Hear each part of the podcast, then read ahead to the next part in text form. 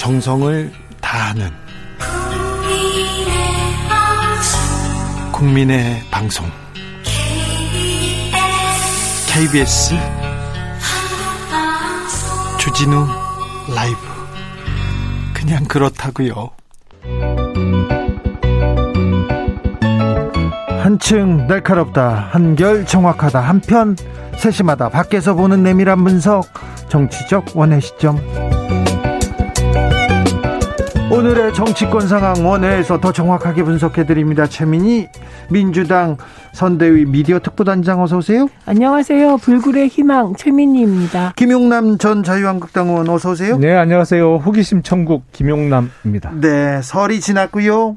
설이 지난주였어요. 한 달 전 같은데. 그런데 여론조사 그리고 TV 토론도 있었습니다. 이후에 여론조사도 나왔는데 지금 판 어떻게 보십니까, 최민희 의원님? 제가 보기에는 윤석열 후보가 박빙 우세. 근데 그게 초경합 우세 같아요. 어, 왜냐하면 이게 그 RDD와 전화 면접이 다르긴 한데 전화 면접에선 거의 뭐 거의 1% 2% 차이로 엎치락뒤치락이고요. 네.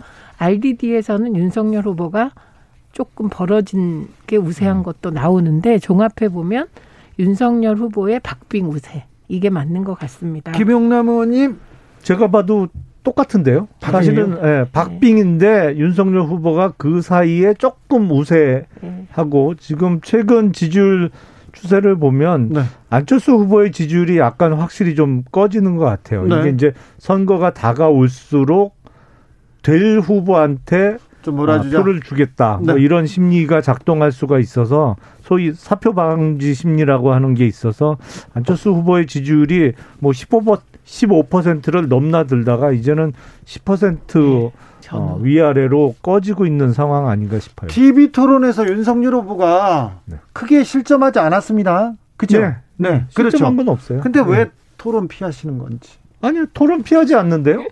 8일 날 하는 것보다 11일 날 하는 게 네. 아, 금요일 날 저녁이 아무래도 시청률도 더 높게 나오고 그리고 더 나아졌잖아요. 종편사 하나 에서 방송하기로 했다가 지금 채널이 여섯 개로 늘어났어요. 종편 모두 포함해서 보도 채널 두 개까지 해서 여섯 개 채널에서 아, 방송하는 쪽으로 추진하고 있기 때문에 더 많은 분들이 보실 수 있지 않을까 싶은데요. 근데 너무 우여곡절이 많은 것 같아요. 그 사이에 벌써 8일 날 어, 기자협회와 JTBC 주최로 8일 날 하자 이렇게 됐다가 갑자기 국민의힘에서 후보가 건강이 어쩌고 저쩌고 하면서 미뤄달라 2, 3일. 그래서 10일을 제시했다고 합니다. 그러니까 왜 저렇게 날짜에 집착하나 이런 얘기가 나왔을 뿐만 아니라 그 황모 황모 씨가 건강상의 이유를 얘기하면서 미루자 그랬는데 네. 그 시간에 후보는 제주도에서 펄펄 나르면서 선거 운동하고 있었고 술 먹으면서 황상무, 좀 이따가 황상무. 술까지 드셨거든요. 네. 그래서 황상무라는 분은 경질해야 될 것 같아요. 제가 보기엔 그리고 그러다가 11일을 받게 된 건 10일을 제시했다고 합니다. 그래서 또 제가 그 달력을 보니까 또 10일이 손 없는 날이어가지고 또 그러시나 이렇게 생각했거든요. 음. 그런데 이번에는 기자협회를 또 황상무 님이 정치 편향적이다. 네. 이렇게 얘기를 하다 보니 이게 기자협회가 화가 났겠죠. 네, 좌편향이라고 했죠. 네, 좌편향이라고 하니까 얼마나 기분이 나빠요. 그래서 네. 좀 미안했는지 성일정 의원이 11일을 받겠다. 근데 이 11일은 민주당이 제시한 날짜입니다. 그래서 우여곡절 그때 11일 오후 8시로 합의가 됐는데 제 말씀은 이렇게 받을 건데 그냥 선뜻 받고 그럼 우리가 8일은 곤란하니 날짜를 한번 조정하자 이러면 되는데 건강상의 이유를 얘기하니까 뭐 지금 술을 네 잔밖에 못 마시니 또 혹시 뭐 건강이 안 좋은 게 한, 아니냐 이런 얘기가 나오잖아요. 왜 이렇게 왜 이렇게 말이 많냐? 아, 그건 말을 만들어낸 거고요. 거기서 그 황상무 지금 특보죠. 그 양반이 얘기한 건 컨디션 조절 뭐 얘기했대는데 아니, 아, 건강... 아, 제주도에서는 뭐 반주 겸해서 제주까지 같이 내려온 기자들하고 전역하면서 반주를 한 것이고 아니 그리고 기자협회가 지난 총선 때 열린민주당인가요? 거기에 비례대표 국회의원 후보도 기자협회에서 추천했었잖아요. 아이, 물론 논란 끝에 나중에 했습니다. 그렇죠. 그거 난리가 나니까 처리한 거죠. 근데, 중요한 거는 애시당초에 기자협회에서 특정 정당 그게 더불어민주당의 위성 정당인 거 다 아는데 그 정당의 비례대표 국회의원을 우리 협회에서 한 사람 시켜달라고 추천할 정도면 아 편향된 거야 맞죠? 편향된 거 편향됐다고 잠시만요. 얘기도 못해요. 아니 좌편향이라 네? 그랬다고요. 그럼 좌편향. 우편향이에요? 좌편향이지 그 좌편향은 그게? 이념 편향을 얘기한 거라 그건 더 안 좋은 낙인일 수 있고 이게 문제될 수 있으니까 팩트 체크만 해드릴게요. 열린민주당을 위성정당이라고 하면 안 되고 그건 독립된 거였고 더불어시민당의 정필모 의원을 추천했는데 기자협회는 국민의힘이 그때 미, 민주통합당도 정치정원의 시점은 쉬었다가 6시에 이어갈게요. 주진우 라이브 2부 시작했습니다. 지역에 따라 2부부터 함께 하시는 분들 계시죠? 어서 오십시오. 잘 오셨습니다. 7시까지 같이 해주시고요. 라디오 정보센터 다녀오겠습니다. 조진주 씨. 정치적 원의 시점 최민희 김용남 김용남 최민희 두 분과 함께 하고 계십니다. 일부에서 최민희 의원 얘기하다가 그쳤어요? 네.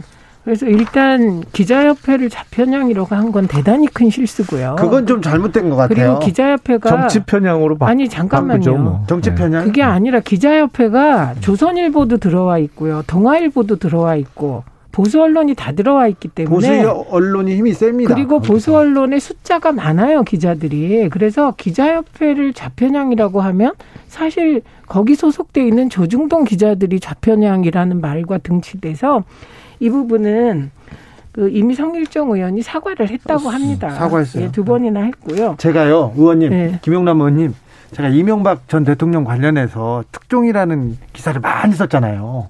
많이 네. 썼잖아요. 네. 그건 인정하시잖아요. 아, 예. 한 번도 상을 음. 기자협회에서 못 받았어요. 아, 그거 왜 주겠어요? 주, 저기 주진우 기자가 미운데. 아, 그러니까. 어쨌든 그거와 그다음에 이번에 역시 또 문제가 많네요. 그러고 어, 보니까. 이번에 아, 이번에 또 한 명의 의문의 1패인지 의문의 1승인지가 있는데 그게 손석희 전 사장이세요. 왜 손 사장이 여기서 나오죠? 갑자기 손석희 사장이 갑툭튀 했어요. 그, 그 TV 토론 협상 테이블에서. 그래서 JTBC도 기분 나빴을 테고. 그래서 너무 그 국민의힘 쪽의 협상팀이 언론을 우습게 보는 거예요. 너무 도와주니까. 그래서 이번에는 잘못하셨어요. 게 아니고 언론을 사실은 무섭게 보니까 그런 거죠. 아니죠. 그게 어쨌든 결과적으로는. JTBC 한 곳에서만 방송을 하기로 진행이 되다가 결국엔 날짜 옮기면서 여섯 개 방송국이 다 같이 방송하기로 됐으니까 뭐, 뭐 물론 내일 네. 확정을 해야 되겠습니다만 오히려 더 잘 된 거 아닌가요? 근데 11일이 음. 손 있는 날이라 어떻게 될지 모르겠어요. 또 그날 뭐 그날 하기는 합니까? 한다고는 했는데 또 네. 사회자 네. 문제도 있고 뭐 다른 문제도 있고 또 안 할 수도 있습니까? 11일 날은 하겠죠. 할까요? 왜냐하면 그날이 법정 토론의 3회를 빼고 나면 할 수 있는 마지막 네. 날이니까. 네. 마지막이에요? 아니 마지막일 수 있는 날이에요. 금요일이잖아요. 네. 음. 알겠습니다. 아, 1319님, 윤석열 후보 없으면 토론 못합니까? 그냥 빼놓고 하시죠. 8891님, 관심 어, 있는 분들은 언제 해도 봅니다. 시청률 걱정 안 하셔도 되니까 토론 말만 나오면 왜 이유가 많아요? 이렇게 얘기합니다. 그런데요, 주말 접어들어서 이제부터는 아, 단일화가 또 초미의 관심사로 떠오릅니다. 어찌 되고 하고 있습니까? 김용남 의원님? 사실은 이게 8일 날 그 토론회를 처음에 잡으려고 하다가 아, 윤석열 후보 캠프 쪽에서 날짜를 옮기자고 했잖아요. 네. 근데 8일 날이 오후에 안철수 후보가 그날 관훈 토론회를 나가요. 네. 근데 뭐 윤석열 후보가 그날 관훈 토론회 하는 건 아닙니다만 안철수 후보 입장에서는 8일 날 오후에 관훈 토론회 나가서 하고 그날 저녁에 사자 토론하면 사실은 손해죠. 관훈 토론은 거의 보도가 안 될 거 아니에요. 네. 뉴스에서. 그 말씀은 제가 왜 드리냐면 그럼 안철수 후보는 이렇게 예우 그게 아니에요. 이것 때문에 국민의힘이 국민의당이 굉장히 화가 났다고 합니다. 네? 왜냐하면 국민의당이 그 협상 테이블에서 안철수 후보가 그날 관훈 토론 한다는 건 사, 한다는 그게 있었다. 얘기는 했지만 그럼에도 불구하고 8일로 결정되면 우리는 따르겠다는 입장을 반복적으로 여러 번 전달했대요. 아, 예. 그런데 제... 국민의힘에서 얘기하기는 안철수 후보 쪽 국민의당이 마치 그 약간 다른 방식으로 국민의힘 쪽에 연기해 달라고 요청한 듯이 얘기해서 이것 때문에 국민의당이 굉장히 화가 났다고 아니, 아니 저희는 그런 얘기를 아, 그런 얘기가 적은 없고 언론 보도에 나왔어요. 제가 이 말씀을 왜 드리냐면 단일화에 대해서 이게 추진되는 과정이나 이거는 아무도 몰라요. 사실은 그렇죠. 윤석열 후보와 안철수 후보 뭐 윤석열 후보가 오, 오늘은 아예 이제 아, 그 부분에 대해서는 더 이상 언급하지 않겠다는 멘트가 나왔습니다만 어제만 해도 아니 그거야 뭐 안철수 후보하고 직접 하면 되는 얘기지 딴 어, 사람이 개입될 게 있느냐라는 취지의 그렇죠. 멘트가 있었잖아요. 근데 예. 실제로 그럴 수 있거든요. 네. 그러니까 캠프도 이 진행 과정은 아무도 몰라요. 네. 아 근데 저는 왠지 가능성이 높아져 가고 있는 것 같아요. 그리고 윤석열 후보와 안철수 후보 두 분 이외에 만약에 어느 한 분이 적어도 뭐 메신저라든지 아니면 조정자로서의 어떤 역할을 할 분이 한 분이 더 필요하다면 지금 양쪽 캠프에는 공식적으로 몸을 안 담고 있는 한 분이 그 역할을 할 수 있을 것 같아요. 누구요? 김용남 의원님. 아니 아니. 캠프 그만두셨다. 아니 저는 했잖아요. 캠프를 그만둔 건 맞은데 그 정도 제가 그 정치적인 체급은 아니고요. 아니, 누구 떠오르는 분 없으세요? 있는데 누구 누구 맞습니까? 같은 분이에요? 김씨 씨죠, 김씨 씨. 김종인 위원장? 아니요, 아니요, 아니요.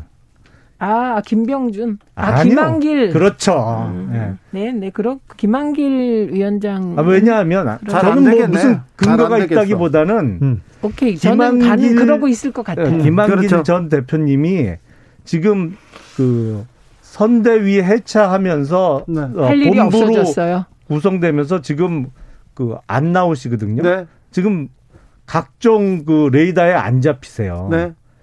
하지만 아무 역할도 과연 안 하고 계실까요? 아 김한길 아니 뭐 저기 음, 만철수 하시려고 할 것 같아요. 네, 가깝고. 근데 네. 사실은 김한길 위원장이 제가 잘 알죠. 음. 네. 대표로 모시고 일도 했기 때문에 그래서 뭔가를 도모하고 있을 것이다. 도모는 할 거예요. 동의해요. 근데 음. 아, 사실은 안철수 후보가 새 정치를 한다면서 민주당 쪽에 가장 그 과거 분들하고 손을 잡으면서 본인이 지향을 잃은 건데 어쨌든 뭐 그렇고 저는 지금 저 말씀 단일화가 될 것 같다. 근데 왠지 될 것 같다. 그 왠지라는 말의 의미를 저 나름대로 해석하면 지금 국민의힘 내부에서는 단일화 없이 이긴다라는 분위기가 팽배하다고 들었습니다. 2743님 단일화 안 해도 이기는데 왜 단일화를 아, 해요? 지금 그 얘기입니다. 네, 그래서 왜 2, 3등 후보나 처진 후보들이 단일화하는 거지 그런 얘기해요. 네, 그 얘기가 제가 취재 저는 취재 전문이라 국민의힘 주변에서 단일화 없이 이기는데 왜 하냐. 그래서 요 분위기가 그대로 반영되는 분이 계세요. 그게 이준석 대표세요. 네. 예, 그래서 이준석 대표 되게 세게 그, 런 얘기를 하고 있고요. 그래서 지금 말씀하신 왠지 단일화가 될 것 같다는 저 자신감은 안철수 들러리 세우는 단일화를 하겠다는 거예요. 그래서 저는 그럴 때 단일화는 어떤 의미가 있냐? 안철수 후보의 백기투항을 의미하는 거예요. 그렇죠. 그래서 그래서 제3지대론을 계속 얘기해온 안철수 후보는 이렇게 되면 지지율 올리는데 최대한 노력하게 된다는 거예요. 본인이. 예, 그래서 15% 넘기려고 애를 쓸 것이다. 그래서 15%가 넘지 않았을 때는 어떻게 할 것이냐. 그건 지켜봐야 될 것이다. 그런데 지금 너무 자신감을 보이시니까 어, 안철수 뭐 기분 나쁘시겠는데 들러리밖에 안 되잖아요. 확실하게 윤석열이 될 것이다.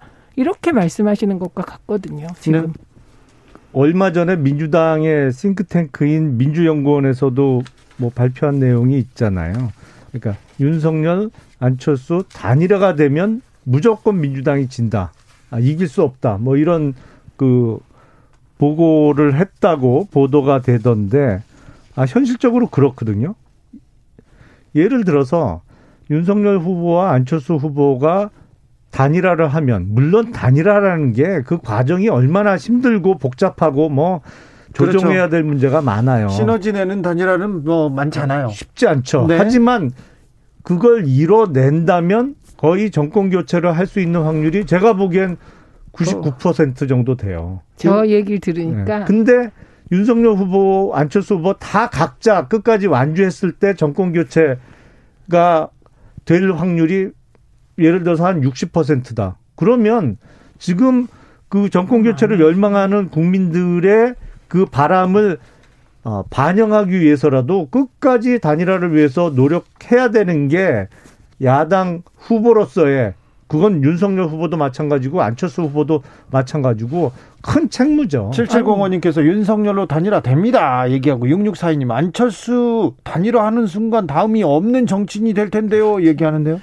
그 저는 저 말씀 들으면서 60%그 윤석열 안철수 다 띄어도 60% 정권 교체되면 누가 단일화 하겠습니까?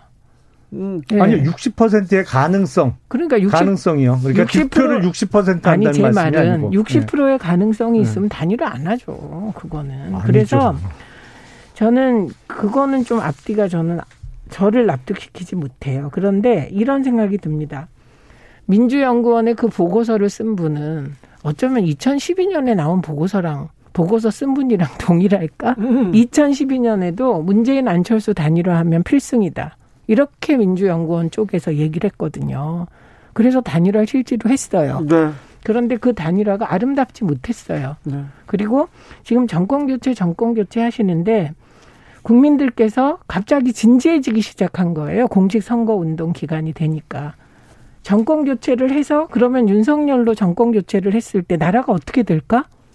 이렇게 진지해지기 시작하는 거예요. 그래서 저는 2012년에도 정권 교체율이 60% 가까이 나왔거든요. 그때 되게 높았어요. 네. 그런데 그때 나중에 뚜껑을 까보니까 박근혜로의 정권 교체를 정권 교체로 느끼는 사람이 그때 30% 가까이 됐어요. 네. 지금은 이재명 후보로 정권 교체해도 정권 교체로 느끼는 프로테이지가 20에서 25% 정도가 나와요. 그래서 그거에 답해야 될 거예요. 윤석열 후보로 정권 교체가 됐을 때 검찰 독재 국가가 될 수도 있다는 우려부터 진지해진다니까요. 그리고 그 단일화하면 무조건 이긴다도 저희가 2012년에 실패한 길이에요. 그게 네, 그래서 알겠습니다. 그건 진지하게 검토하실 필요가 있겠다 싶습니다. 윤석열 후보가 당선되면 망가진 법치주의 시스템이 회복되겠죠. 그리고 제가 예를 들어서 설명드렸습니다만 끝까지 완주, 각자 완주를 했을 때 윤석열 후보가 당선될 확률이 60%다라고 얘기를 하면 당선이 안 될 확률도 40% 있는 거잖아요. 그 리스크를 짊어질 이유가 없는 거고 그리고 만약에 안철수 후보가 끝까지 완주할 경우에 지금 보면 명백히 3등 할 텐데 그러면 오히려 안철수 후보의 미래가 없는 거죠. 자, 사실은 단일화를 통해서 새로운 예. 가능성을 모색할 네. 예, 지금, 가능성이 예, 더 맞습니다. 높죠. 뭐 근데 60%면 안 할 것 같고요. 저는 근데 문재인 정부는 정말 법치를 잘하고 있고요. 어거지로 법치 아니다라고 우기고 법치국가 얘기하는 건 곤란하다 싶고 저는 경제 민생 대통령이 주 이슈가 될 것 같습니다. 누가 위기 극복을 할 것인가 등등이 네. 될것 같아서 저는 그 법치 말고 좀 더 윤석열 후보가 됐을 때 그 정권 교체 한 효능감이 무엇인지를 고민해서 메시지를 내면 토론할 때도 좋을 것 같습니다. 3구, 이, 이재명 후보 측이 뭐 실물 경제는 잘 아시는 것 같아요. 카드 돌려막기 이런 거 실물 경제 모르면 잘 못하죠. 네. 그게 뭔 소리예요? 3941님께서 안철수 후보 그럼 국무총리 하나요? 얘기하고요. 4625님 안철수 후보 한두 번 봐왔는데 단일화 됩니다. 막판에. 2634님 여지껏 단일화 안 한다고 안 한다고 한 후보가 자기 했던 말 책임을 져야 다음 정치할 수 있습니다. 안철수 후보 말입니다. 얘기합니다. 근데 이준석 후보가 계속 단일화 생각 없다 선을 긋고 있는데 이준석 후보가 그 아니고요. 이준석 대표, 대표, 대표 후보는 대표. 윤석열. 네. 후보가 누군지 제가 죄송합니다. 그래서 그 말씀을 처음에 드린 거예요. 단일화와 관련해서는 관련되는 사람, 직접적으로 정말 그 핵심 관여자는 윤석열 후보, 안철수 후보, 그리고 필요하면 한 명 더 정도 있는 거예요. 근데 그걸 이준석 대표는 거기에 뭐 중요 역할을 반드시 할 필요는 아우, 없죠. 듣는 이준석 엄청 기분 나쁘겠습니다. 아니 실제 진행이 된다면 그렇게 진행이 될 겁니다. 그러면 비정상 네. 정당이죠. 당 대표가 늘 소외되면 그건 아닐 것 같습니다. 아니 반대하는 사람을 굳이 끼울 필요는 없잖아요. 또 집 나가면 어떡해요? 네. 이번에 나가면 대표 그만두겠다고 본인 입으로 얘기를 공언을 했기 때문에 이번엔 못 나갑니다. 언제 집 나간다고 나가나요? 저도 어렸을 때 집 나간다고 말 안 하고 막 나갔어요. 근데 중요한 건 의원님 이준석 대표는 안철수 후보가 차기의 경쟁자기 때문에 이게 정치가 복잡합니다. 거기서 변수가 있습니다. 네. 자, 단일화는 어떻게 될까요? 아이고, 대장동에서 윤석열 후보 이름이 또 나왔는데 이 얘기 못 물어보고 끝났네요. 정치적 원해시죠. 김만배가 윤석열 후보를 잘한다고 얘기하면 대선이 어렵다고 말한 건 안상수 의원입니다. 안상수 의원이 그렇게 얘기했어요. 정치적 원의 평면적으로 아는 거겠죠. 김만배 씨가. 자, 정치적 원의 시죠. 여기서 마칠까요? 네. 네. 최민희, 김용남, 김용남, 최민희 두 분 오늘도 감사합니다. 고맙습니다. 네, 고맙습니다. 대선을 향해 외쳐라. 하루 한 소원. 주진우 라이브 청취자들이 보내주신 정치권에 바라는 소원.